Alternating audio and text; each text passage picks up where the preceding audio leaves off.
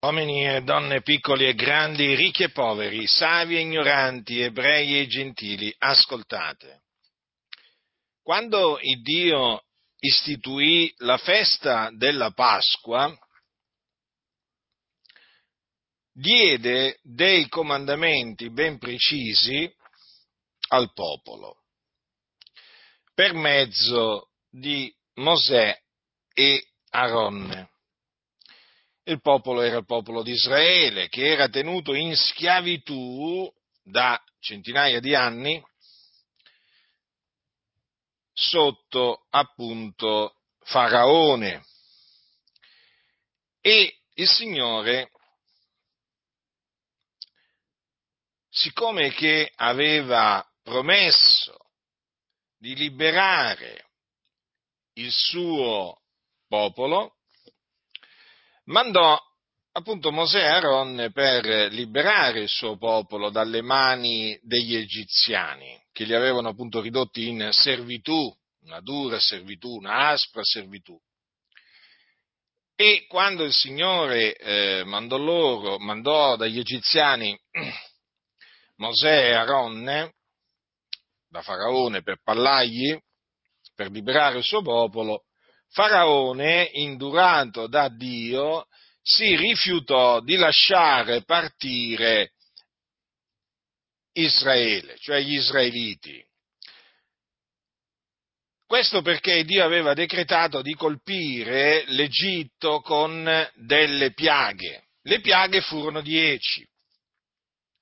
E alla decima piaga Faraone, costretto appunto da Dio, lasciò andare il popolo di Israele.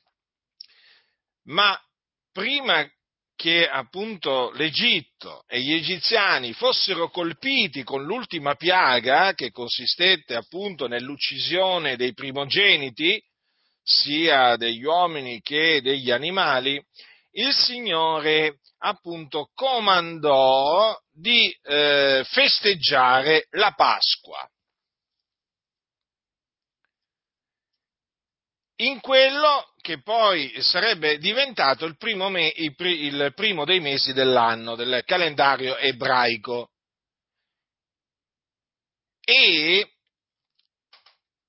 per festeggiare la Pasqua il popolo doveva prendere un agnello o un capretto senza difetto, maschio dell'anno e il quattordicesimo giorno di quel mese tutta la raunanza di Israele radunata lo doveva immolare sull'imbrunire e il sangue di quel agnello doveva essere messo sui due stipiti e sull'architrave della porta delle case dove appunto sarebbe stato mangiato.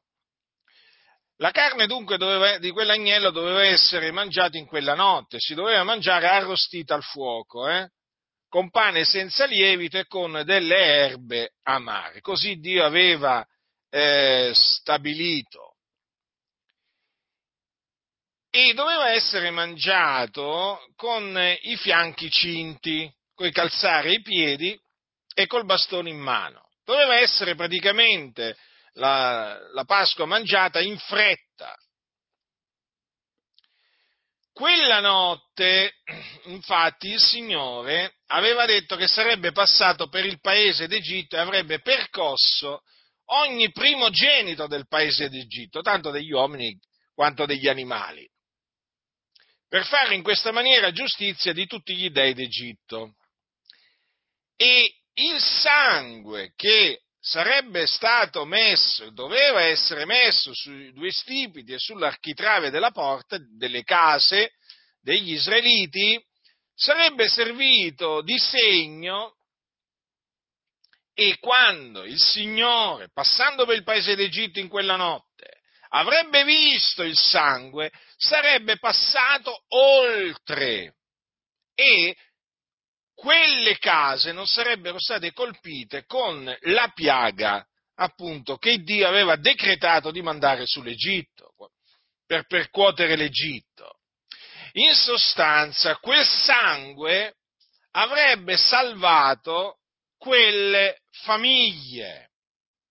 Infatti poi il Signore, mm, sempre quando istituì il, mm, eh, la festa della Pasqua, disse, quando sarete entrati nel paese che l'Eterno vi darà conforme ha promesso Osservate questo rito e quando i vostri figlioli vi diranno che significa per voi questo rito, risponderete questo è il sacrificio della Pasqua in onore dell'Eterno, il quale passò oltre le case dei figlioli di Israele in Egitto quando colpì gli egiziani e salvò le nostre case.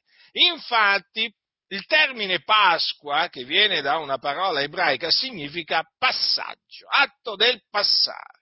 E difatti quella notte le cose accaddero come il Signore aveva detto.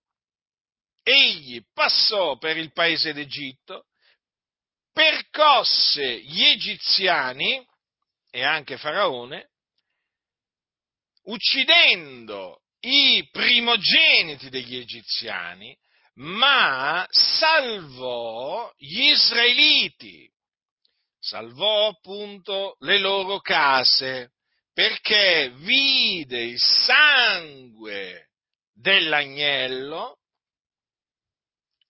o del capretto su gli stipiti e sull'architrave della porta delle case dove dimoravano gli israeliti. È così appunto che il Signore istituì la Pasqua. Ora, la Pasqua che istituì il Signore in Egitto prefigurava Cristo Gesù, il figlio di Dio. È lui infatti la nostra Pasqua che è stata immolata nella pienezza dei tempi.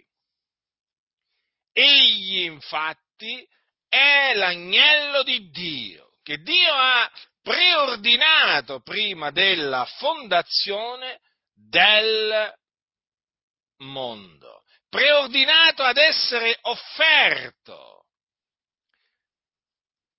per i nostri peccati a cagione delle nostre colpe.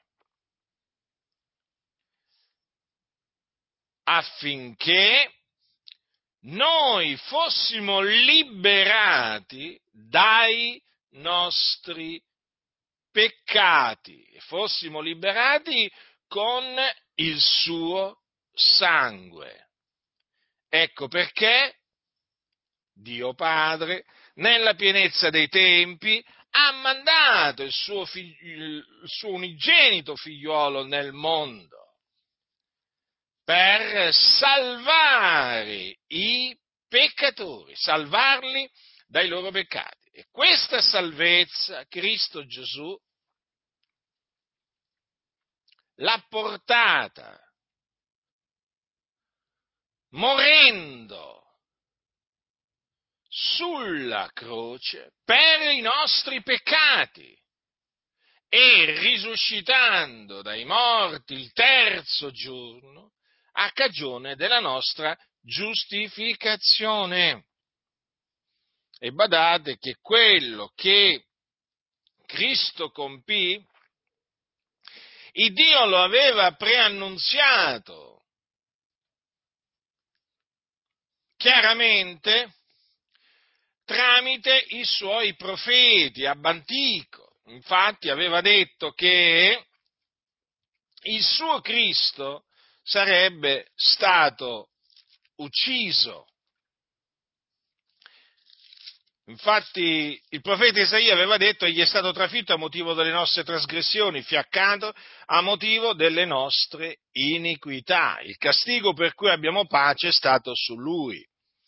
E difatti questo è quello che è avvenuto. I giudei uccisero il Signore Gesù Cristo adempiendo così quello che Dio aveva innanzi determinato che dovesse accadere. Dunque Gesù, il Cristo, è morto per i nostri peccati, secondo le scritture. Poi fu seppellito, ma il terzo giorno Dio lo risuscitò dai morti, secondo le scritture. Già perché anche in merito alla sua resurrezione, cioè alla resurrezione del Cristo, il Dio aveva preannunziato quello che sarebbe avvenuto, cioè avrebbe, mh, sarebbe risuscitato. Infatti, Davide, che era profeta, aveva detto, anche la mia carne riposerà in speranza, poiché tu non lascerai l'anima mia nell'Ades e non permetterai che il tuo santo vegga la corruzione. E in un altro luogo è scritto nei Salmi, sempre in merito alla resurrezione del Cristo che eh, sarebbe accaduta, tu sei il mio figliolo, oggi ti ho generato. E queste parole, appunto, concernevano la resurrezione di Cristo. E quindi il Dio aveva preannunziato che il suo Cristo non sarebbe stato lasciato nell'Ades e che la sua carne non avrebbe veduto la corruzione. E questo si è adempiuto in Gesù. E quindi vi annunziamo in Gesù la risurrezione dei morti, perché egli è veramente risuscitato dai morti ed è risuscitato a cagione della nostra giustificazione. E dopo che risuscitò, si fece vedere dai suoi discepoli. Dunque, ecco che dunque il Cristo del quale avevano parlato i santi profeti ab era la nostra Pasqua. Ed è ancora la nostra Pasqua che appunto è stata immolata. Questa dunque è la buona novella che Gesù è il Cristo di Dio. E dunque vi annunzio che nel suo nome c'è la remissione dei peccati, perché di lui attestano tutti i profeti che chiunque crede in lui riceve la remissione dei peccati mediante il suo nome. Nel suo nome c'è la vita eterna, egli è la vita eterna, per cui chi crede in lui riceve la vita eterna e ha la vita eterna.